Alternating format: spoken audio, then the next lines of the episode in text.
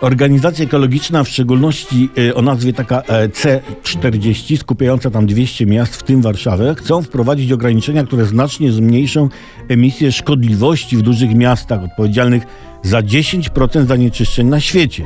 Między innymi chcą zredukować spożycie mięsa do 16 kg rocznie. Teraz Polacy wsuwają 70 kg mięsiwa.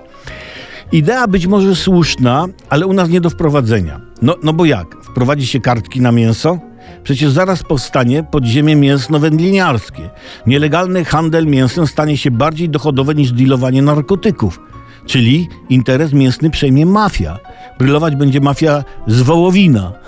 Zresztą gangi jakby nie wprost przygotowywały się do nadchodzącej sytuacji. Pamiętamy pseudonimy Baranina, Kiełbasa, na pewno był gdzieś Salceson, to ja nie mam wątpliwości.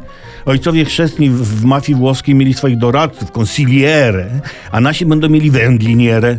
Wysoką pozycję w strukturach mafii mięsno-wędliniarskiej będzie zajmował masaż mafii, prawda? Pseudonim na przykład Habanina. No, w bramach stolicy będą stać dilerzy zwyczajną, zwyczajną, krakowską podsuszaną, pasztetową, może pasztetowe dla pana.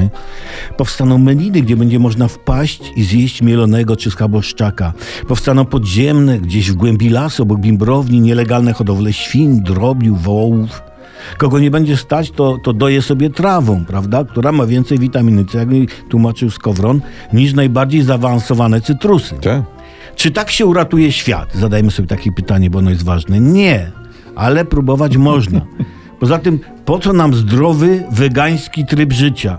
Namęczysz się, nażresz się rzepy i tej koniczyny, no i później długie lata będziesz wegetował na emeryturze. Ha, I to jest dopiero wyzwanie.